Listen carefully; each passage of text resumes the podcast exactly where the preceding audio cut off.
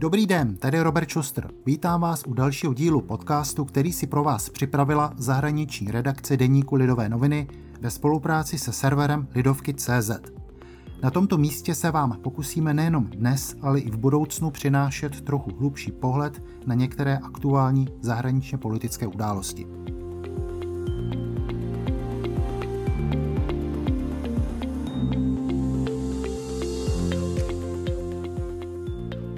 Je to už třetí měsíc, co je Spojené království mimo Evropskou unii. Se vším všudy, bez nejrůznějších přechodných období a z pohledu Evropské 27 se stejným statusem jako jakákoliv jiná třetí země. Přesto ale Evropané pohlíželi v minulých týdnech směrem k britským ostrovům i z jiného důvodu, než byl brexitový evergreen. Kvůli vysokému tempu očkování proti covidu v Británii, kdy leckdo na starém kontinentu kvůli tomu bledl závistí. I o tom budeme hovořit se Štěpánem Hobzou, kolegou se zahraniční redakce Lidových novin, který přijal pozvání k mikrofonu. Kvůli pandemickým opatřením dnes spolu nehovoříme jako obvykle v naší redakční zasedačce, ale na dálku přes komunikační program jednoho nejmenovaného koncernu. Věříme, že i tak nám bude rozumět. Ahoj Štěpáne. Ahoj Roberte a dobrý den posluchačům. Štěpáne, jak Britové nahlížejí na současné trable Evropské unie v souvislosti s očkováním? Je u nich cítit přeci jenom určité zadosti učinění, že už nejsou součástí tohoto klubu a že celou věc, včetně očkování, eh, zvládli lépe? Já myslím, že to zadosti učení je tam cítit určitě. Musíme si uvědomit, že vlastně Briti někdy od roku 1945 těch kolektivních úspěchů vlastně za stolik neměli. Jo? To celé, celá ta druhá polovina 20. století a 21. století je takový konstantní přísun špatných zpráv, že jo? stahujeme se z Indie, stahujeme se z Afriky, stahujeme se z Hongkongu, zánik britského impéria, finanční krize 60. 70. let. My už si to tolik neuvědomujeme, ale třeba v té starší britské generaci to žije velmi silně prostě tyhle ty věci. No a najednou je tady prostě něco, co se těm Britům nepochybně povedlo. Je to ta očkovací kampaň a dalo by se říct, že oni tím zabili dvě mouchy jednou ranou. Na jedné straně vyřešili covid, možná jenom v uvozovkách, ale minimálně politicky e, tou očkovací kampaní vyřešili tu pandemickou situaci a na druhé straně vyřešili Brexit, protože vlastně celou dobu čekali na něco, na jeden hmatatelný důkaz, který by z toho Brexitu mohl udělat úspěch. A najednou tady je. My očkujeme, oni neočkujou. Velice jednoduchá message, kterou pochopí každý volič a je to i jaksi emotivně velmi silné, protože jde prostě o veřejné zdraví, takže jednoznačně. A reagují Britové nějak na unijní kritiku, která jejich počínání, pokud jde například o přednostní dodávku vakcín od firmy AstraZeneca, eh, přirovnávají k jakému si novodobému, nabít státem posvěcenému piráctví? No, Briti především dodnes tvrdí, že vlastně oni nic špatně neudělali. Jo? E, oni tvrdí, že si tu vakcínu prostě objednali dřív a podle zákonitosti svobodného trhu prostě taky dřív obdrželi ten produkt. Um, jestli tam mají nějakou vnitřní sebereflexi, to si jako netroufám tvrdit. Jim je třeba přiznat jednu věc. Oni opravdu už někdy v červenci minulého roku prostě velmi silně uh, objednali miliony dávek, zaplatili za to miliony liber. I v tom mediálním prostoru to bylo hodně prostě protlačováno tohleto. Takže to jim, nel, to jim prostě nelze upřít.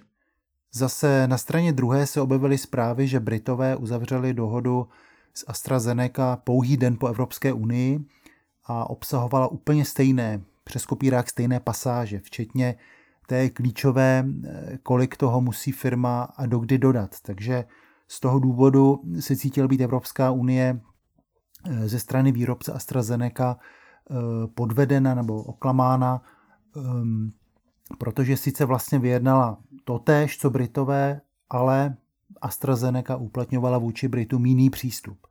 Určitě, tam je třeba zmínit i to, že vakcína AstraZeneca vlastně byla vyvíjena ve Spojeném království. Byla vyvíjena ve spolupráci s Oxfordskou univerzitou a Briti poměrně hodně peněz přispěli už na ten výzkum. Jo. Už vlastně v těch prvopočátcích, ono už tehdy bylo evidentní, že tam budou nějaké problémy s tou vakcínou. v minulých měsících se hovořilo o její nižší účinnosti pro některé věkové skupiny a tak dále. Ono to tam mezi řádky bylo už někdy v září minulého roku, kdy se prostě objevily první zprávy o tom, že s tím výzkumem nebo s tou vakcínou něco není jako úplně v pořádku tím, že oni do toho prostě nalili tolik peněz už během výzkumu a tím, že si to objednali prostě relativně brzo, je určitě možné, že AstraZeneca, co by britsko-švédská společnost, je prostě zvýhodnila. Ale pokud jde o ten britský pohled, tak jako z jejich pohledu se nic špatného nestalo. Asi, asi takhle bych to řekl. Když si mluvil o vývoji vakcíny v Británii, tak člověk měl mnohdy pocit, jako kdyby se na jejím vývoji osobně podílel i premiér Boris Johnson, aspoň soudě podle různých fotek, jak chodí eh, v různých mundurech po laboratořích, jak zkoumá ty preparáty, jako by on sám na to měl zásluhu. Faktem je, že očkovací kampaň ve Spojeném království je velice úspěšná a premiér si to může připsat k dobru. Dá se říct zpětně, že premiér Johnson je teď kvůli tomu o něco pevněji v kramflecích, než byl předtím. Přece jenom ta situace loni na jaře s vypuknutím pandemie byla velmi kritická a krizová, tak jak na tom dnes premiér Johnson je? Případně může mu to za několik měsíců, až se budou konat komunální volby v několika anglických městech, případně i regionální volby v jiných částech Spojeného království, tak může mu to pomoct? Jednoznačně Johnsonovi, Johnsonovi se podařilo vytáhnout eh, jakéhosi politického králíka z klobouku v podobě té vakcíny. Ono je třeba připomenout, že oni na tom de facto nejsou zas o tolik lépe, než jsme na tom my ohledně těch covidových čísel. Že ano, jestliže Česká republika má prostě 1900 zemřelých na milion obyvatel, tak oni jich mají asi 1800, čili celkově ta pandemie vlastně nějakým velkým úspěchem není ale najednou se objevilo očkování, Británie skutečně je na špici toho evropského a potažmo i světového pelotonu, protože pouze Izrael má vlastně proočkováno procentuálně větší, větší část e, populace. No a právě jak ty si zmínil, najednou to Johnsonovi dalo i tu možnost zase jít tam, kde je silný v kramflecích. Takové to on the ground, což on miluje, že jo. Chodit do těch továren, řídit ten bagr, který prostě ukáže e, ten Brexit, že jo, nebo se fotit s vakcínama. Tam on je silný v této PR poloze politiky, kde on se může ukázat, on je dobrý showman, že jo. Tak e, to prostě prostě pro něj nepochybně vítězství. Je teďka, jakou, jaký dopad to bude mít v těch lokálních volbách, to je samozřejmě otázka. Jo. Um, lokální politika, jak známo, se řídí trochu jinými zákonitostmi než ta celostátní. Tady půjde hodně o ty městské rady, o starosty a tak dále. Myslím, že tam bude zajímavá, zajímavý moment ve volbě londýnského starosty, protože to zase je funkce, která je celostátně sledovaná v Británii. Současný laboristický starosta Sadiq Khan bude obhajovat eh, svůj mandát a proti němu bude eh, konzervativec eh, Sean Bailey. Zatím tam, musím říct, vakcinace nebo covid jako téma tolik nedominuje. Z, ze strany Kána je hodně kladen důraz na pracovní příležitosti, chce ukázat, že on Londýněnům dá práci, zatímco Bailey klade velký důraz na bezpečnost. Londýn, jak známo, má poměrně značné problémy s kriminalitou, zejména se jedná o útoky nožem, ale taky v nejnovější jako minulosti se ukáz, objevily takové um, nepěkné nové jevy, jako je cákání kyseliny a tak dále. Ono se vesměs jedná o zločin, který je omezený na ty londýnské gengy ve východním Londýně, kde oni soupeří prostě o tu svoji, o to, o to svá teritoria. Ale přece jenom to v Londýně samozřejmě nějakým způsobem rezonuje, protože těch útoků nebo těch incidentů prostě jsou tisíce ročně a poměrně značný problém to je. V jaké kondici je teď eh, vlastně laboristická opozice? Keir Starmer, šéf laboristů v době, kdy Británii skutečně teklo do bod, pokud jde o pandemii, a čísla nově nakažených byla hrozivá, tak za to premiéra tepal. Každé pravidelné interpelace na premiéra, které se konají ve středu, byly obrovskou show, kde měl Keir Starmer navrh. Ale co teď, kdy se podařilo dostat situaci pod kontrolu a v souvislosti s tím očkovacím úspěchem? Jak říkáš, Laboristi nepochybně udělali chytrý krok. Oni se pohli zpátky do politického středu. Ehm, ta korbinovská levice, jak se říká po Jeremy Corbinovi, což byl bývalý, bývalý lídr laboristické strany, který byl poměrně hodně nalevo, eh, tak od toho se laboristi, laboristi snaží odříznout. Zvolili si Starmna, což je takový ehm, mladý, poměrně dobře vypadající, energický člověk, který má cit pro detail, jak už si zmínil, velice dobře působí během těch klíčových Prime Minister's Questions, eh, což eh, je ten tradiční, ta, ta, ta tradiční středeční show, kdy se prostě eh, ministerský předseda setkává, nebo možná bychom lépe měli říci utkává s tím lídrem opozice. Jak známo, Johnson je velký showman, ale když mu jde o detail, tak není úplně si jistý v kramflecích. A v tomhle ten Starmer je samozřejmě výborný, je to dobrý řečník, má cit pro detail, nemůžete na něj vytáhnout tu kartu, že to je levicový šílenec, prostě je to poměrně středový politik, takže tohle to na něj neplatí. A tam skutečně on toho, on toho Boris se začal porážet celkem ve velkém. To přiznávala ostatně i konzervativní média, takže není vůbec o, o, o čem vlastně mluvit. Um, jak říkáš, Toryové ovšem znovu je třeba zúraznit toho politického králíka z klobouku, kterého Johnson vytáhl. Oni prostě mají tu vakcinaci. Oni zachránili ten národ v uvozovkách. Um, čili tohle to pro ty laboristy v nějakém uh, dlouhodobém horizontu bude docela, docela těžká věc a těžká věc to jako překonat politicky, ale zase nepředbíhejme asi, uvidíme, co všechno se stane v příštích několika měsících a několika letech, protože do těch parlamentních voleb je ještě docela daleko. Pokud bychom se přece jenom ještě vrátili k Brexitu, tak co ukázali první měsíce? Jak se v praxi projevuje? Hlavně by mě zajímala ta praktická odluka britského hospodářství od většího unijního vnitřního trhu. V prvních dnech po novém roce se mnohde ve Spojeném království objevily záběry eh, prázdných regálů v obchodech, kde chybělo zboží, které do té doby pravidelně přicházelo ze starého kontinentu. Takže jaká ta situace mezi tím je? Jedná se skutečně jen o takzvané dětské nemoci, jako o tom zpočátku hovořil eh, premiér Johnson, anebo se už to nějakým způsobem posunulo dál? Uh, jo, ty dětské nemoci nebo teethering problems, jak říkal, jak říkal Boris, že jo, což jsou vlastně problémy, když vám bolesti, ty bolístky, když vám rostou zuby, tak to si myslím, že je teda opravdu značný understatement, že ty bolesti jsou o něco větší.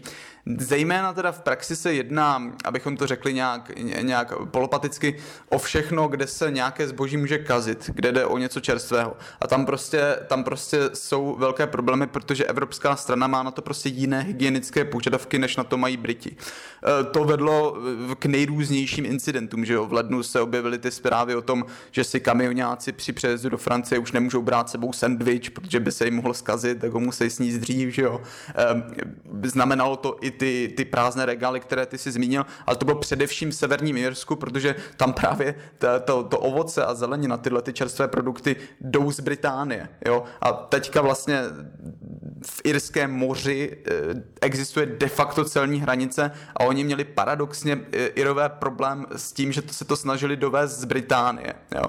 No a třetí samozřejmě eh, jev tohoto jsou ty slavné ryby. Konkrétně se teda jedná o ty shellfish, což v češtině zahrnuje všechno od krabů, raků po ústřice, slávky a tak dále.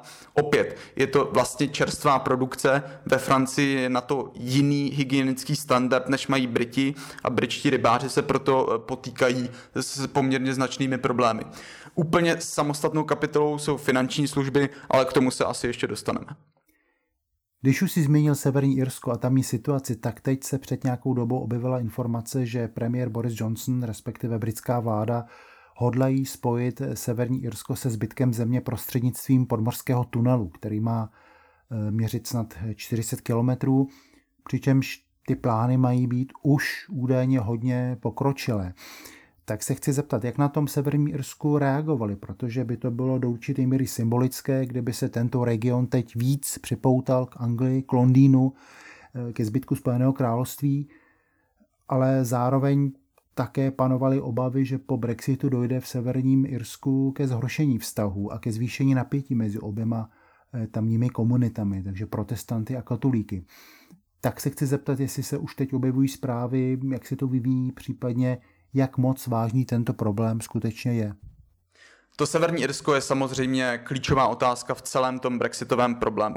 My si musíme připomenout, že z pohledu Londýna vlastně Severní Irsko je úplně opačný problém než Skotsko. Jo? Skotsko oni se snaží dlouhodobě samozřejmě v té unii udržet, mám na mysli tady v britské Union, jako oni tomu říkají, a zachovat takto spojené království to severní Irsko paradoxně třeba během těch brexitových vyjednávání jim vlastně neustále tedy v uvozovkách házelo ty klacky pod nohy, protože pro ně severní Irsko samozřejmě není nějak ekonomicky význačné, jo? Není, to, není, to, není to země, která by jim nějak radikálně navyšovala HDP.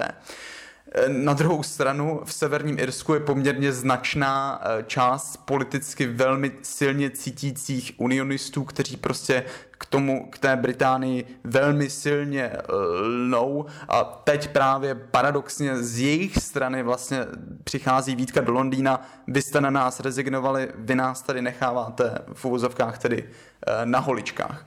Eh, pokud by, pokud by se jednalo o ten konkrétní projekt toho spojení podmořského Myslím si, že by to bylo vítáno v podstatě pozitivně na obou stranách. On je to vlastně velmi starý projekt, je zajímavé, že když se o tom teďka píše, tak ehm, se poukazuje na to, že ty první plány na ten podmorský tunel už jsou někdy z roku 1900, čili opravdu jdeme 120 let zpátky.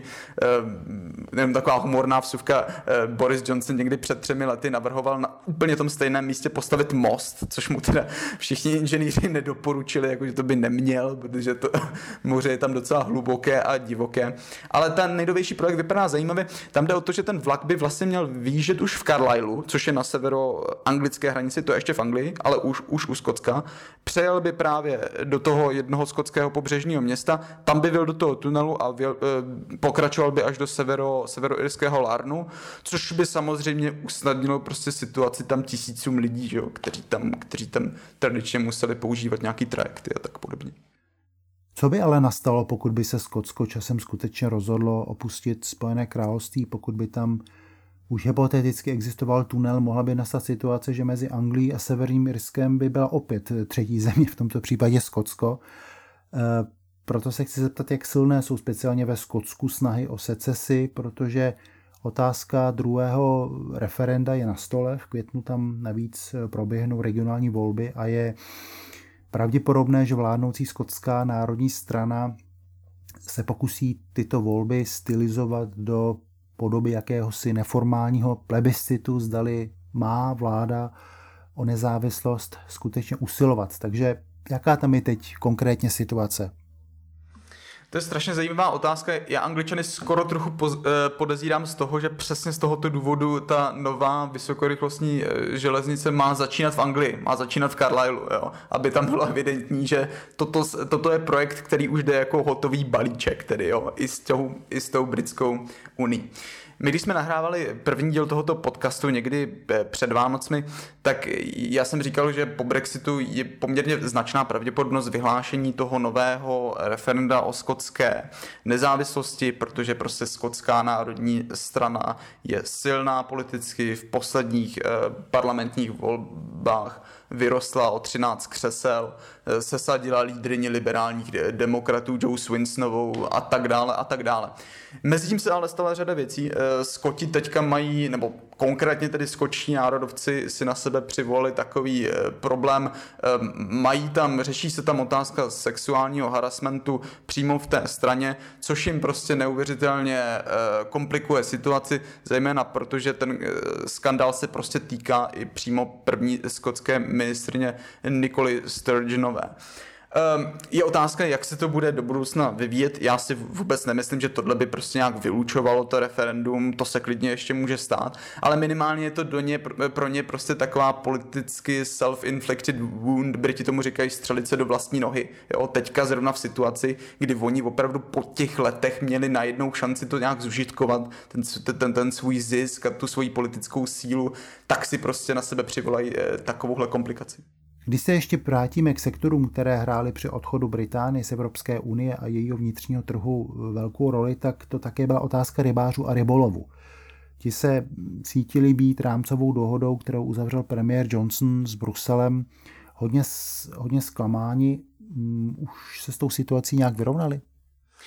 Ne, já si myslím, že se jako de facto nevyrovnali v kanálu v současnosti panuje něco, co by se dalo nazvat mm, klidem zbraní, jo, protože prostě jsou tady mm, možná vážnější otázky nebo palčivější otázky, boje proti pandemii, vakcín a tak dále, čili rybáři byli odsunuti prostě trochu na vedlejší kolej, ale jak jsme říkali, ty konkrétní problémy tam jsou. E, ti do, do, dovozci těch shellfish nebo prostě mořských plodů na ten francouzský stůl, e, když si to přeložíme nějak do konkrétní vlastního jazyka, tak prostě čelí obrovským, obrovským problémům. Jednak je to papírování, ale druhá jsou to prostě ty, ty jiné hygienické standardy, které prostě jim eh, hází pomyslně klacky pod nohy. Tam je asi důležité zdůraznit, že v té vánoční obchodní dohodě, které bylo dosaženo eh, mezi Spojeným královstvím a Evropskou unii, zůstala vlastně poměrně velká řada otázek otevřená. Jo? To byly jednak ty finanční služby, ale taky ty ryby. Byla to sice ta takzvaná kanadského druhu obchodní dohoda, no ale zároveň se tam taky v vozovkách prostě říkalo, to všechno se prostě vyřeší za pochodu, hlavně teďka pod podepsat tu dohodu dřív, než ten Brexit reálně prostě nastane eh, na konci roku. No a to se teďka samozřejmě děje. My to tolik mediálně nevidíme, protože tady COVID jako obrovské téma, které dominuje všemu, ale prostě ty problémy reálně existují mezi evropskou stranou a Brity, zejména tedy na úrovni Michaela Gova, což je kancléř eh, Lancasterského vévodství, to je v tom britském systému jakýsi minister bez portfé nebo mm, klíčový poradce premiér, eh, premiéra, takhle bychom to asi nejlépe eh, přeložili, a mezi Marošem Ševčovičem, místopředsedou Evropské eh, komise, probíhají poměrně jako intenzivní vyjednávání, kde oni se tady snaží nějakým způsobem otupovat ty hroty, ale to, že se jim, to, jestli se jim to podaří, to je prostě zatím ve hvězdách, nevíme.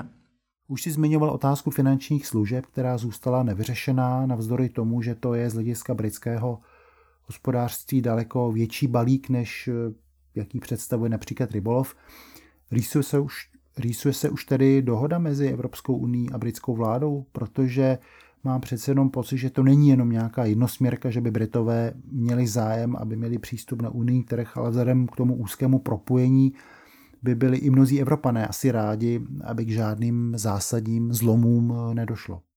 Já si myslím, že tohle je zdaleka nejsilnější politická páka, kterou Evropa v současnosti na Brity má. Tenhle ten finanční sektor. Um, jak víme, Amsterdam už překonal eh, Londýn jako eh, vlastně centrum akciových, akciového trhu, de facto jako burza prostě cených papírů. To se nestalo od, od někdy od 17. století, čili vidíme, že to prostě je poměrně významná událost. Um, Financial Times má poměrně, poměrně jako dobrou analýzu té situace. Evropa asi nebude úplně pospíchat tady s touhletou finanční dohodou, protože jim tahle ta situace prostě vyhovuje. Oni na ně mají páku.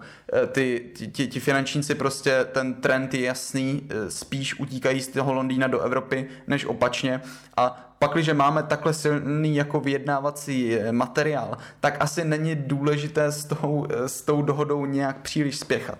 Čili e, můžeme ji samozřejmě očekávat, možná v nějakém střednědobém, dlouhodobém horizontu, ale asi to nebude úplně, úplně brzy. Ještě úplně na závěr možná taková lehčí otázka týkající se znovu praktických dopadů Brexitu. Někde jsem zaznamenal informaci, že údajně Británii hrozí nedostatek medu, protože byli zvyklí nakupovat a dovážet včelstva z Evropy, mimo jiné z Česka, tak je to skutečně tak hrozivé, jak se z vnějšího pohledu zdá? Je to zajímavá otázka. Podle mých informací zatím ten med v Británii je. To znamená, když jdete do obchodu, tak byste neměli mít problém s tím, eh, že nebudete si mít eh, čím osladit, osladit čaj nebo tak. Ale jak říkáš, jde tady konkrétně o ty včely. Ono to souvisí s tím, o čem už jsme mluvili, všechno, kde je prostě nějaký produkt, který se může teoreticky zkazit, nebo je to prostě něco živého, něco, co podléhá jiným hygienickým standardům, tak tam je problém. Skoro by se chtělo říct, možná, že je to britská odveta za ty, za ty, za ty ryby. Jo? Teďka zase britští včelaři nemohou dovážet včely z Itálie. Eh, je to, je to úplně možné a možná, že v budoucnu prostě opravdu budou problémy s medem. Zatím si to asi netroufnu tvrdit s nějakou, s nějakou určitostí. Tak to byl další díl světového podcastu Lidových novin, který vznikl ve spolupráci se serverem Lidovky.cz. Děkuji Štěpánu Hobzovi, že nám věnoval svůj čas a budu se těšit zase příště. Díky Roberte a zdravím posluchače.